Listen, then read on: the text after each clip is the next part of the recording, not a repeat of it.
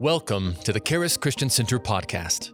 Well, um, I, am excited about this. Um, several years ago, when I was reading through the Bible, um, through Exodus, whenever this phrase um, popped out to me, uh, it would just really stand out to me. And it was, it was um, when God said I brought you out of the house of bondage.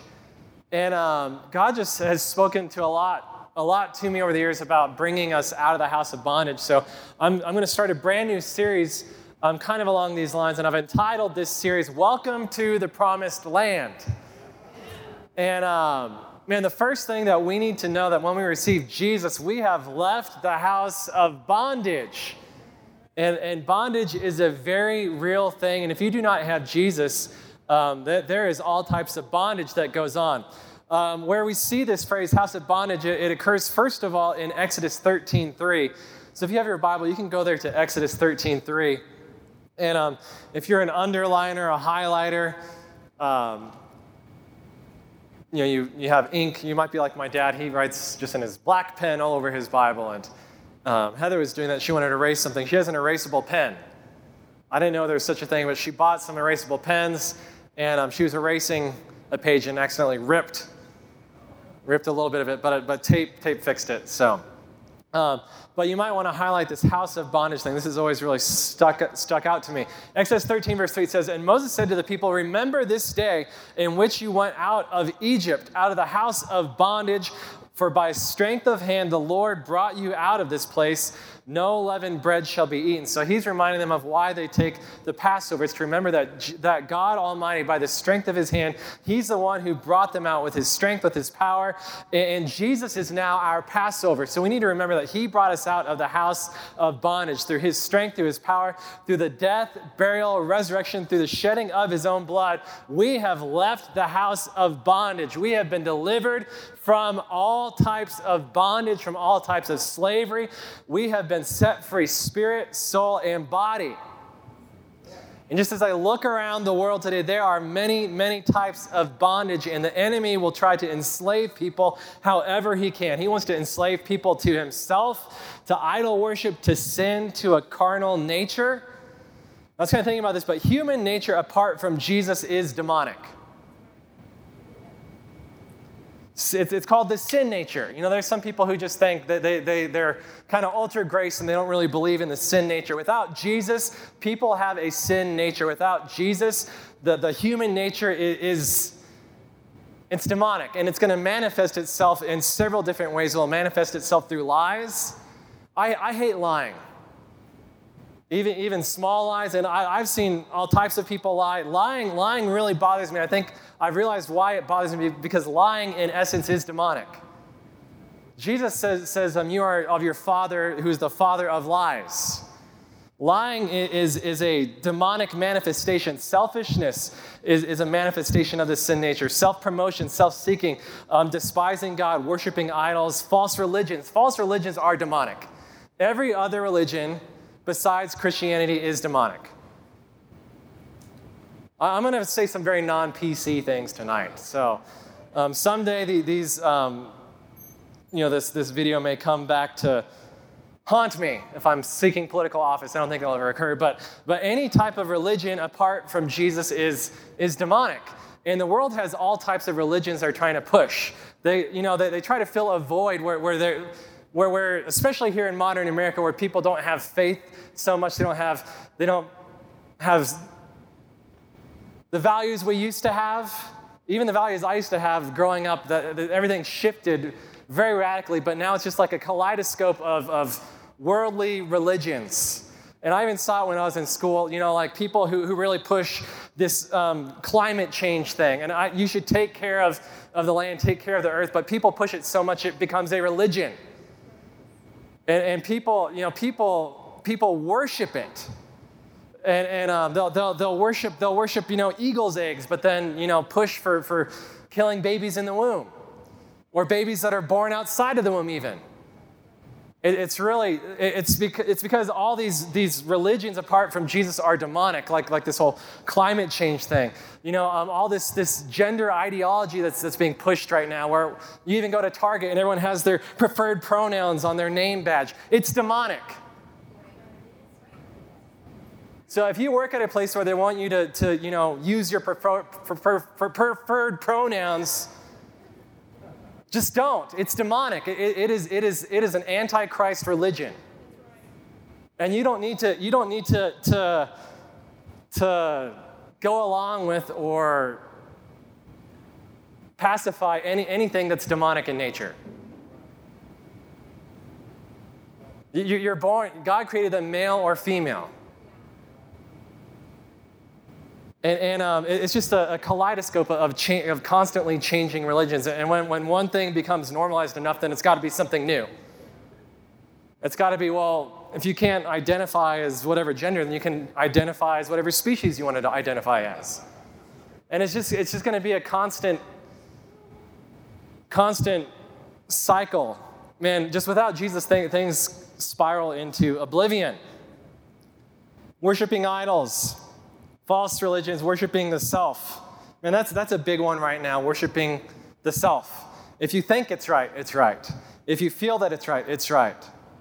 You know, these are all manifestations of, this sin nature apart from Jesus, rejecting goodness and um, just doing everything that people can do to hinder the truth. But thank God that we have been delivered from bondage. And anything, anything that, that points to bondage, I don't want to have anything to do with it. I know that I've been delivered from that house of bondage. I've been brought into a better place. I've been brought into freedom. I've been brought into the house of my Father. And I love, um, Paul writes about this in Ephesians 2. Turn really quickly to Ephesians 2. And we'll start in verse 1. This is, this is probably my favorite passage of scripture that talks about this, this transition, this translation, this um, from going from the house of bondage to the house of the Father, from going from the kingdom of darkness to the kingdom of light. I think it is, it is just the most power packed, succinct description of this transformation that occurs um, through Jesus. It says in Ephesians 2, verse 1, and you he made alive who were dead in trespasses and sins. So before Jesus, you were dead. You were in trespasses and you were in sin. Amen? In which you once walked according to the course of this world, according to the prince of the power of the air, the spirit who now works in the sons of disobedience, among whom also we all once conducted ourselves in the lust of our flesh, fulfilling the desires of the flesh and of the mind, and were by nature children of wrath, just as the others. That's a great description of the house of bondage. But God, say, but God. Ephesians 2, verse 4, this is awesome. But God, who is rich in mercy because of his great love with which he loved us, even when we were dead in trespasses, he made us alive together with Christ. By grace you have been saved, and raised us up together and made us sit together in the heavenly places in Christ Jesus, that in the ages to come he might show the exceeding riches of his grace and his kindness toward us in Christ Jesus. For by grace you have been saved through faith, not of yourselves. It is the gift of God, not of works, lest anyone should boast. For we are his workmanship, created in Christ Jesus for good works, which God prepared beforehand that we should walk in them. We have been taken from that house of bondage and delivered, set free from, from the sin nature, set free from Satan, set free from, from falsehood. We have been set free and, and delivered by God. Jesus came to set the captives free. That's the very first thing he began his ministry with was a message of freedom. When he went to his hometown of Nazareth, this is in Luke 4, verse 16. It said he came to Nazareth. This is when he preached his very first sermon. It says he had been brought up there, and as his custom was, he went into the synagogue on the Sabbath day and stood up to read. But this day, he wasn't just going to read, he was going to preach. He was going to reveal something that hadn't been revealed yet before. So that's why he, he kind of changed the custom this day. He began his ministry that day. It said when he was handed the book of the prophet Isaiah, when he had opened the book, he found the place where it was written, The Spirit of the Lord is upon me because he has anointed me to preach the gospel to the poor. He has sent me to heal the brokenhearted. I love that Jesus, he heals the brokenhearted. There are a lot of brokenhearted people today. You know, I, I saw. Um, I, have been following a little bit some of the Asbury revival, and, one, one person criticized it slightly and said it was just, it was just a lot of emotion. That, that generation has a lot of emotional baggage. You know, 18 to 25, there, there is a, a lot of emotional junk. And Jesus is doing a revival in these people emotionally, and they need to have it. He is coming to, to heal the broken heart. That is what is happening amongst young people.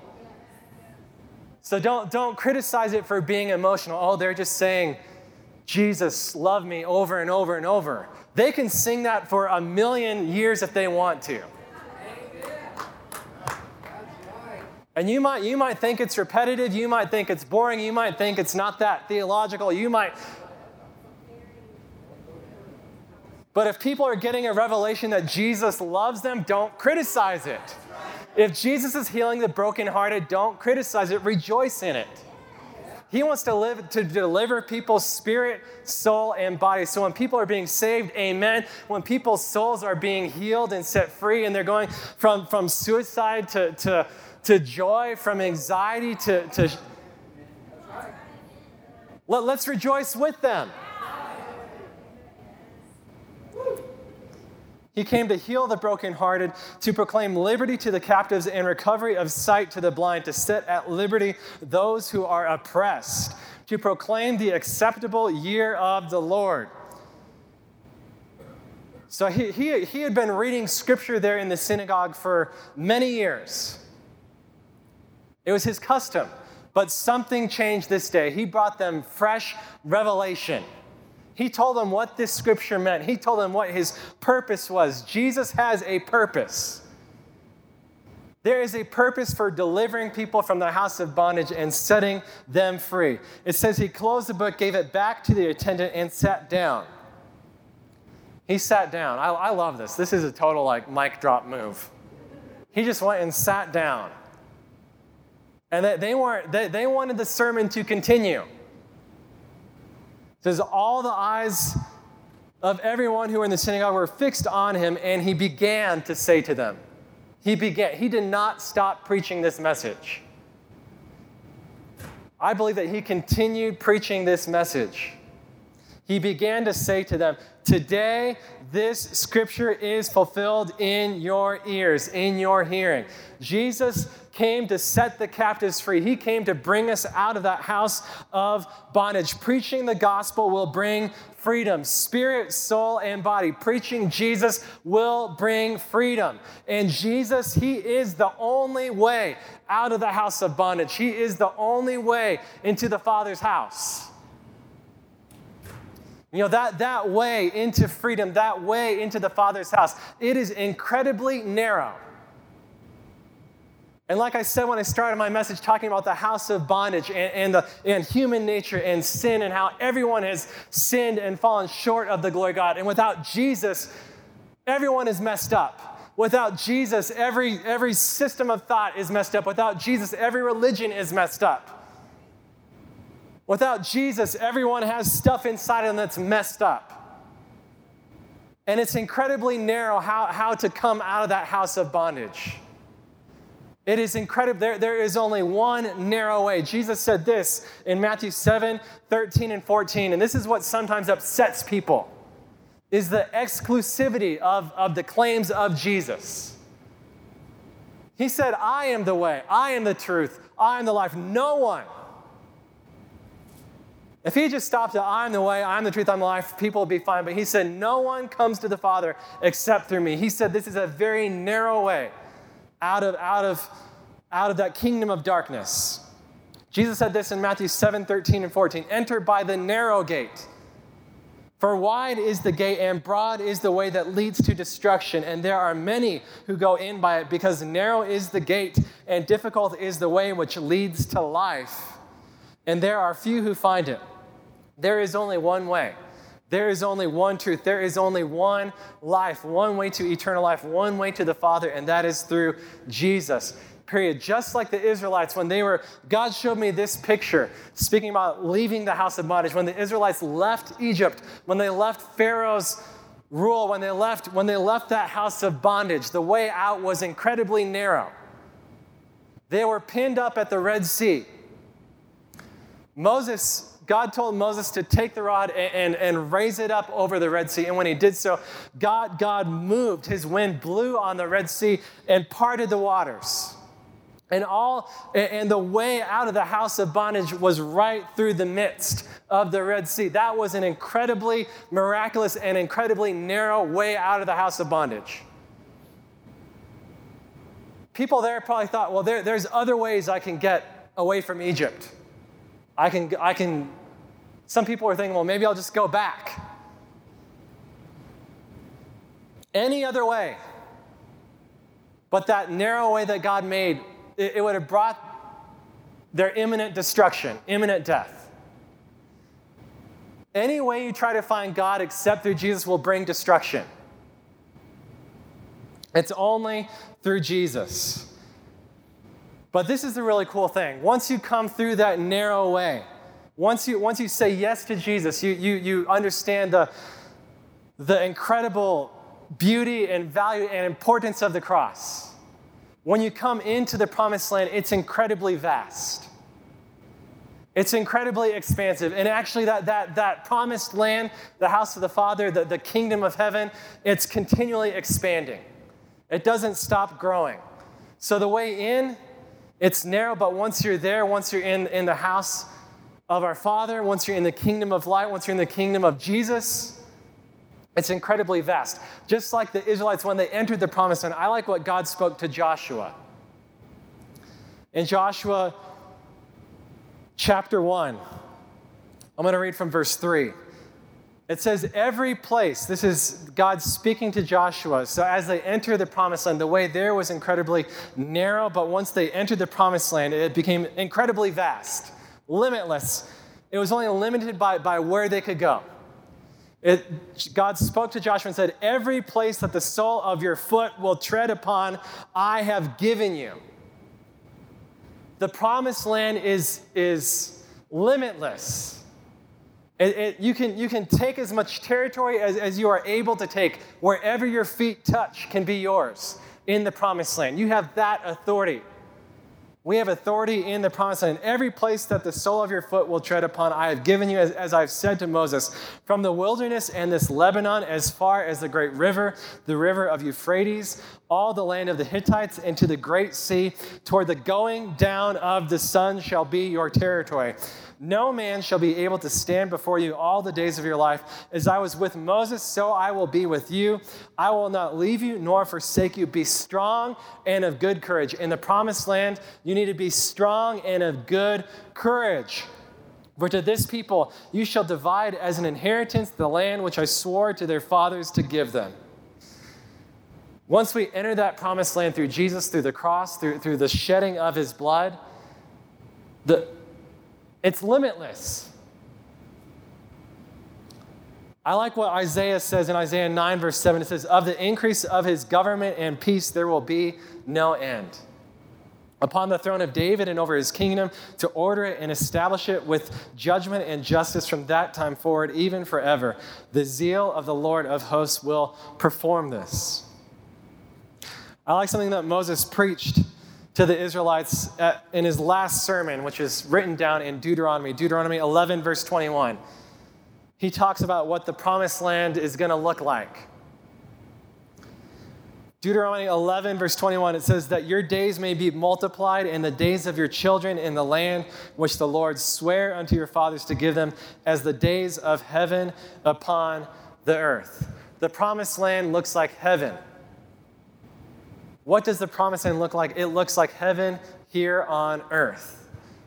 With Jesus, he wants heaven to, to, to manifest itself here on earth.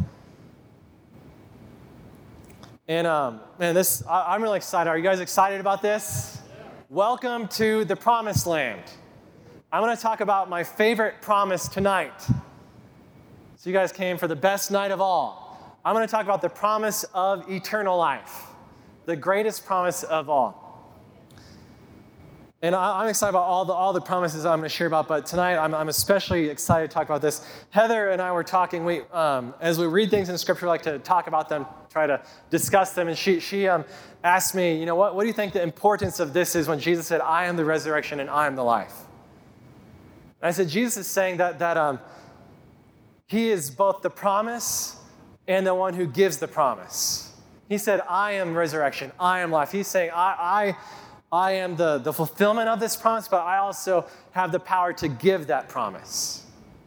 I am resurrection, I, I will be resurrected. They'll tear, tear down this temple, but in three days it'll be raised again. I'm resurrection, I am life. I'm the way, I'm the truth, and life. He's saying, I'm the promise, but I'm also the promise giver. I'm the promise keeper. Jesus is both the promise and the promise keeper. Every promise that we have here in the promised land, it, it, it, is, it is in the person of Jesus, and it's also given through the person of Jesus. That's why you, you can't just seek the blessing. You have to look for, for the one who is blessed, the one who is the source of all blessing. Amen? He's both the promise and the promise keeper. Every promise we have from God, it's fulfilled in Jesus. He is the embodiment of every promise the promise of eternal life, the promise of authority, the promise of healing, the promise of provision, the promise of peace. Every single promise. It, it comes through, through that narrow gate by which we enter the promised land. It only comes through him. 2 Corinthians 1:20 says it this way, for all the promises of God in him are yes. And in him, amen to the glory of God through us. What brings glory to God?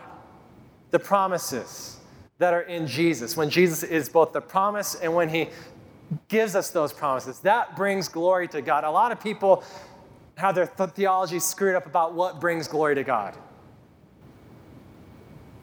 You know, I made, I made a joke to one of our staff members today who really hates the cold.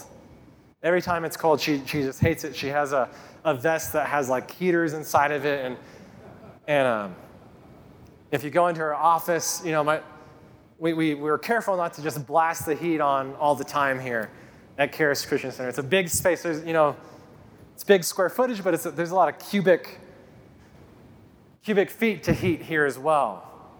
So a lot of us have space heaters in our offices, but when people enter this staff member's office, she, she gets upset at them for opening the door if you leave it open too long because she doesn't like being cold. And I, I, I told this person, you know, when I walked in this morning, it was like 10 degrees this morning, I, I said to the staff member, why do you keep praying for it to be so cold? I know you keep praying for, for sub zero temperatures. And you're just praying for it because it brings you so much pain and suffering. And you wish this, you, you, you want that pain and suffering because you think it'll bring glory to God. But you need to stop praying that because your pain and suffering and it doesn't bring glory to God. And we all had a chuckle about that because uh, she definitely doesn't pray for sub zero temperatures. And, and we all know that freezing or sliding around on the roads. And, anyways, a lot of people are kind of screwed up with their theology. What brings glory to God? Sickness does not bring glory to God, poverty does not bring glory to God, defeat does not bring glory to God. The promises and the promises that are in fulfillment, that brings glory to God. Every promise comes through a relationship with Him. It comes through knowing Him and this all begins with the greatest promise of all, which is eternal life. And I want to look at, at when Jesus spoke this to Martha that I am the resurrection and the life. Let's go to John 11, verse 25.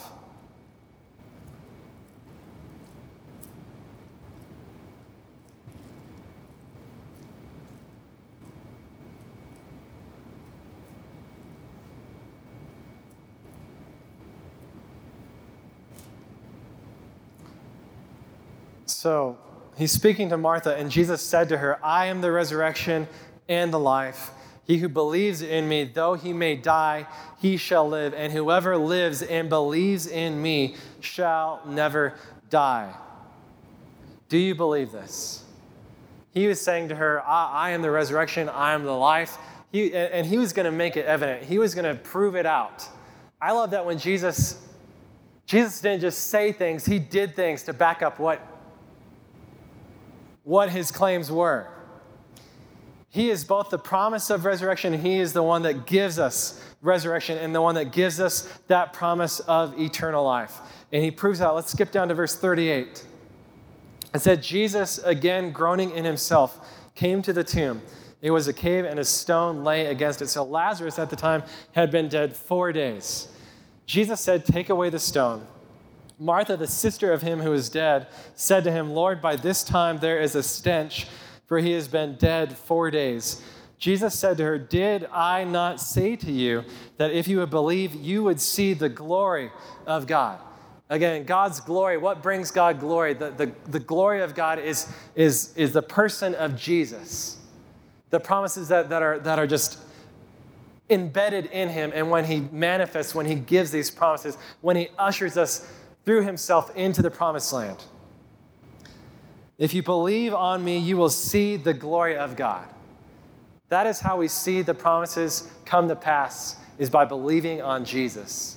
And he'll take us into to, to greater realms of the promised land. Verse 41 Then they took away the stone from the place where the dead man was lying, and Jesus lifted up his eyes and said, Father, I thank you that you have heard me, and I know that you always hear me. But because of the people who are standing by, I said this, that they may believe that you sent me. Now, when he had said these things, he cried with a loud voice, Lazarus, come forth. And he who had died came out bound hand and foot with grave clothes, and his face was wrapped with a cloth. Jesus said to them, Loose him and let him go. He was bringing him out of the house of bondage. He was showing everyone that he could bring people out of the house of bondage, out of death, and bring them into eternal life. He was proving that he was both the resurrection and the life. He is both the promise and the one who, who gives us the promises in that promised land.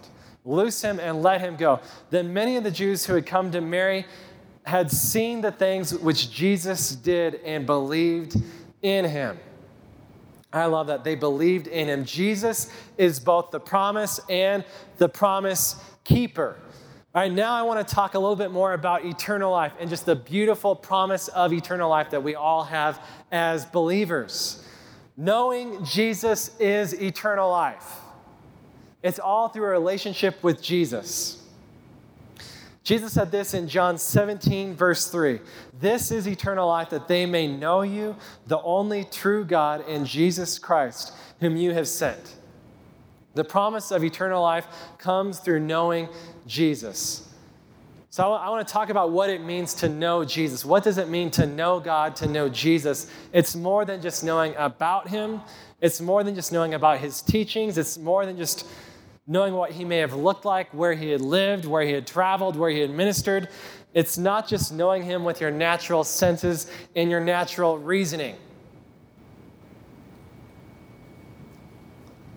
You have to know him in your spirit.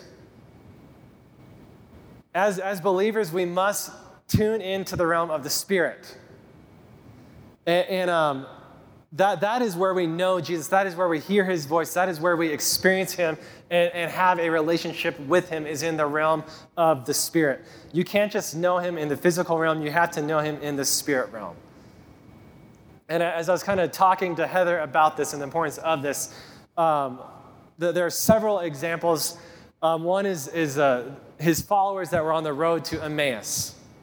You know, after, after, after Jesus had died, he was buried, he rose again, he, he just came up upon his followers as they were going on the road to Emmaus, and he started talking to them, but they didn't, they didn't know who he was. They could see him in the physical realm, they could hear his voice. If he smelled, they could smell what he smelled like, they, they could, but they didn't know him until he started preaching scripture to them. He probably was preaching Isaiah 61 to them. He was, he was preaching the, the, the, you know, the, the law and the prophets, and, and, and as, as, they, as their spiritual eyes started opening, that they realized who this person was. That they knew him. And the only way we can really see Jesus, the only way we can really know Jesus, the only way we can really value him and experience eternal life from this moment and forevermore is through, through knowing Him in the realm of the Spirit. And that, that is why we always need to, to, to to, to value the, the move of the Spirit and to be sensitive to what the Spirit is saying and what this, the Spirit is doing, and not to just be constantly criticizing things with our, our physical senses, with your, with your emotions. A lot, a lot of, uh, even a lot of charismatic people can, can get very emotional and, and just be led by their emotions. And, and um, it's very dangerous to say, this thing that I'm feeling in my emotions is the voice of God. It's a very dangerous thing to do. Let's look at John 4. I want to talk about the Samaritan woman at the well.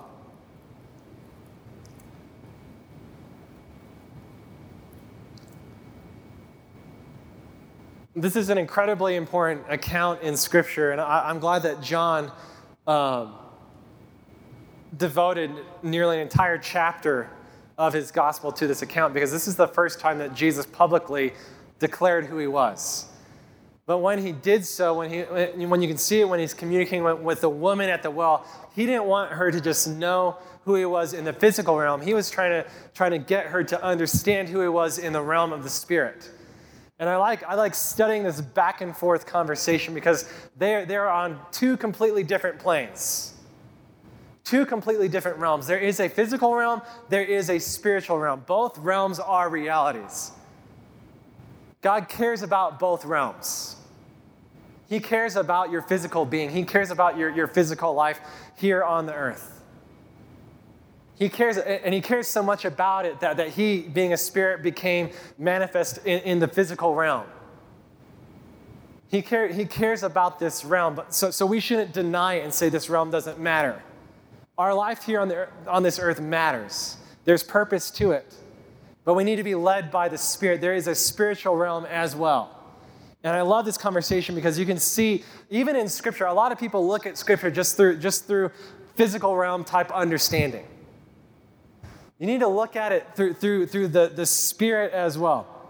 Let's read here in John 4, starting in verse 1. It says, Therefore, when the Lord knew that the Pharisees, Pharisees had heard that Jesus made and baptized more disciples than John.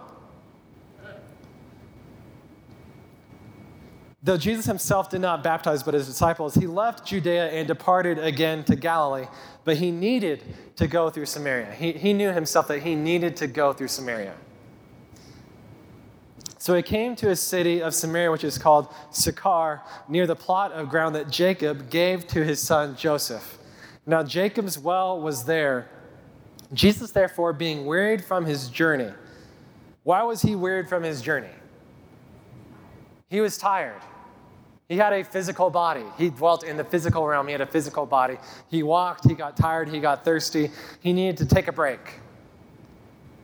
When I first started dating Heather, I would, I'd take her on hikes. I'd take Fisher on hikes. Fisher was only four or five at the time. And, and Fisher would say, My knees are tired. My knees are tired. He, he'd walk just a little ways and, and, get tired. And it took him a little while to get used to living in Colorado and, and going on hikes with me. And eventually he, he got much better. I, I bought him a CamelBak, one of these CamelBak uh, water backpacks, and he thought it was the coolest thing ever. I, I, don't know how much water this thing carried. I think it carried like 64 ounces of, of water, but but um, we went on a little hike um, in Ute Valley Park, close to where I lived at the time. And um, he drank the entire 64 ounces in like 10 minutes. And he, um, he drank from the spring of water that never ran dry. And, um, but his, you know, four year old body could not contain, so, so like every five minutes he'd have to stop and relieve himself because he had a physical body. Jesus was worried, he had to sit down. And a woman of Samaria came to draw water. Jesus said to her, Give me a drink. So, this is, this is the only physical realm thing that Jesus says to this woman this entire conversation Give me a drink. For his disciples had gone away into the city to buy food. Then the woman of Samaria said to him, How is it that you, being a Jew, ask a drink from me, a Samaritan woman? For Jews have no dealings with Samaritans physical realm. You're a Jew, I'm a Samaritan, you're a man, I'm a woman. I don't want to deal with you. I don't want to talk. You don't like me. I don't like you. Jesus answered and said to her, and he just basically ignored everything she was saying. She's just trying to pull the race card.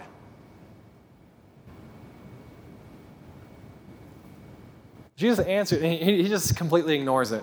Some things, some, some things as a church we can just ignore. We don't have to address, we don't have to go into, whatever. Verse 10 Jesus answered and said to her, If you knew the gift of God and who it is who says to you, Give me a drink. He, want, he wants this woman to know him, not to see a Jew, not to see a man, not to see someone who's tired and dirty and weird from their journey. He, he, he is after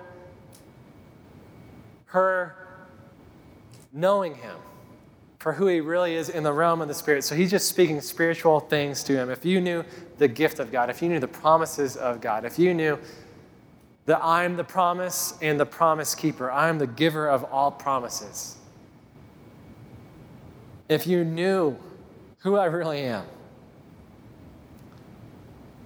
you would have asked of me. You would have, you would have asked him, and he would have given you living water.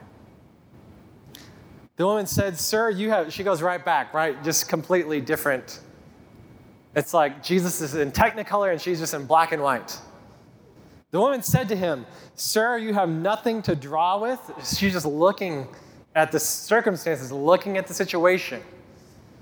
I really just want to run off, but you'll probably die of thirst here. You don't even have a bucket or a cup or anything. The woman said to him, Sir, you have nothing to draw with, and the well is deep.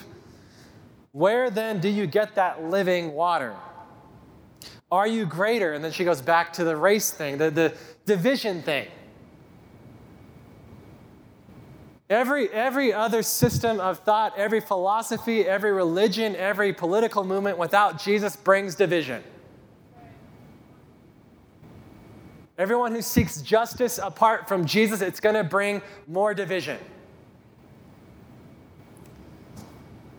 Are you greater than our father Jacob, who gave us the well and drank from it himself, as well as his sons and his livestock? She's saying, You might think you're great. You're a Jew. You're, you're from Jacob. I'm also a descendant from Jacob.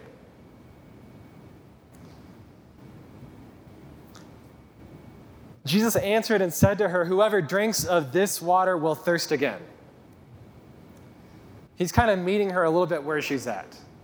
You're talking about this water. All right, if you drink from this water, you will thirst again. But whoever drinks of the water that I shall give him will never thirst. But the water that I shall give him will become in him a fountain of water springing up into everlasting life. He's just going deeper and deeper and deeper in, in, in the realm of the Spirit, trying, trying to just.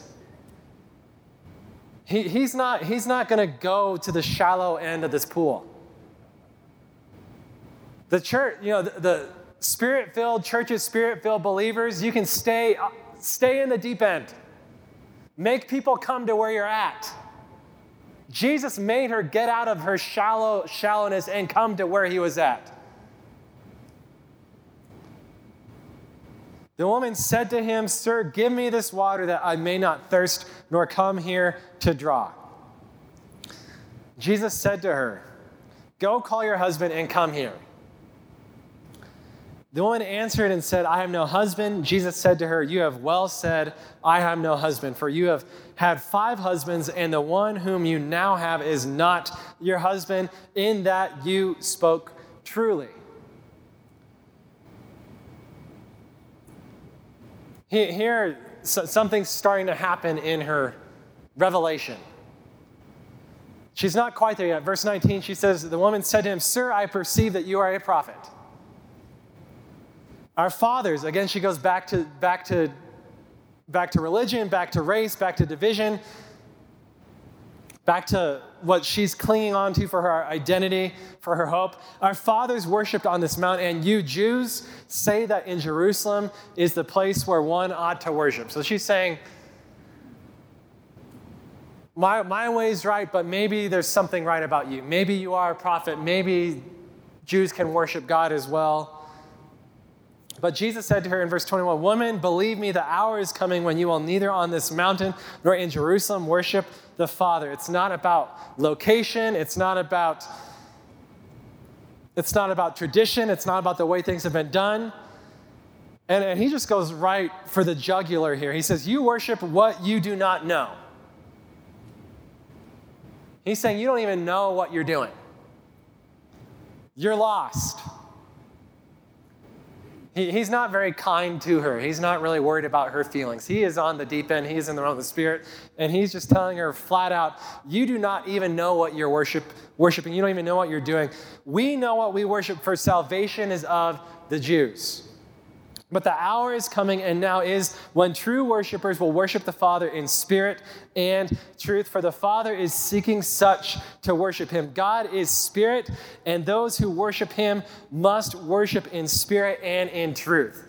He's trying to, to trying to reveal, he wants her to know him in the realm of the spirit. The woman said to him, I know that Messiah is coming. She's getting a little bit closer warmer. You, are you, I perceive that you're a prophet, but I don't want to give up my way of worshiping. I don't want to give up my truth. I don't want to give up my thinking. I don't want to give up my tradition. I want to give up my customs. The woman said to him, I know that Messiah is coming who is called Christ. When he comes, he will tell us all things. Jesus said to her, I who speak to you am he. When he spoke that, that is the very first time publicly he, he declared who he was, that he was the Messiah, he was the Christ, he was the one to bring salvation. Jesus said to her, I who speak to you am he. And I believe at this point something, something just went off in her, and she didn't just see in the physical realm, she saw in the, in the spiritual realm. And it says later on that she went to the entire town. She started evangelizing this entire town of Sychar.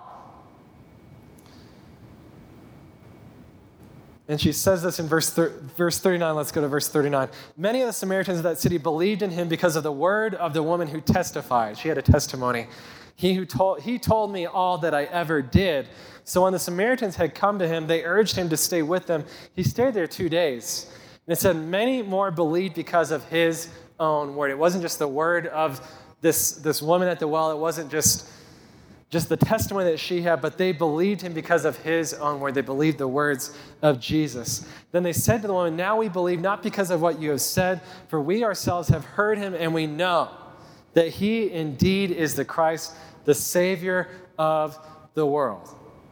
We believe because we know the gift of God. We know that God wants to give us salvation. We know that salvation comes through Jesus. He is the Christ. Eternal life comes through knowing Jesus. So, in conclusion, welcome to the promised land. You have left the house of bondage. You have entered a place of freedom. You have left a place of death. You have entered a place of eternal life, which only comes through knowing Jesus. In this promised land, everything keeps getting better and better and better. Things don't shrink, they just get bigger and bigger and bigger. Amen? Revival doesn't slow down, it just spreads like wildfire. And I believe we're going to see all types of revival in our own day. We're going to see great revival in the realm of the spirit, in the soul, and in the body. Great salvation, great deliverance um, in people's emotions, great healings, great outpourings of the spirit. We're going to see it like never before. Amen. And we're going to see things that don't put God in a box. He, um, he, he, he doesn't fit so well in your theology box. He's going to pop out and surprise you. Amen. Right. Thank you for listening to the Charis Christian Center podcast. If you would like to receive prayer, product, or more information about the ministry, go to www.charischristiancenter.com or call us at 719 418 4000.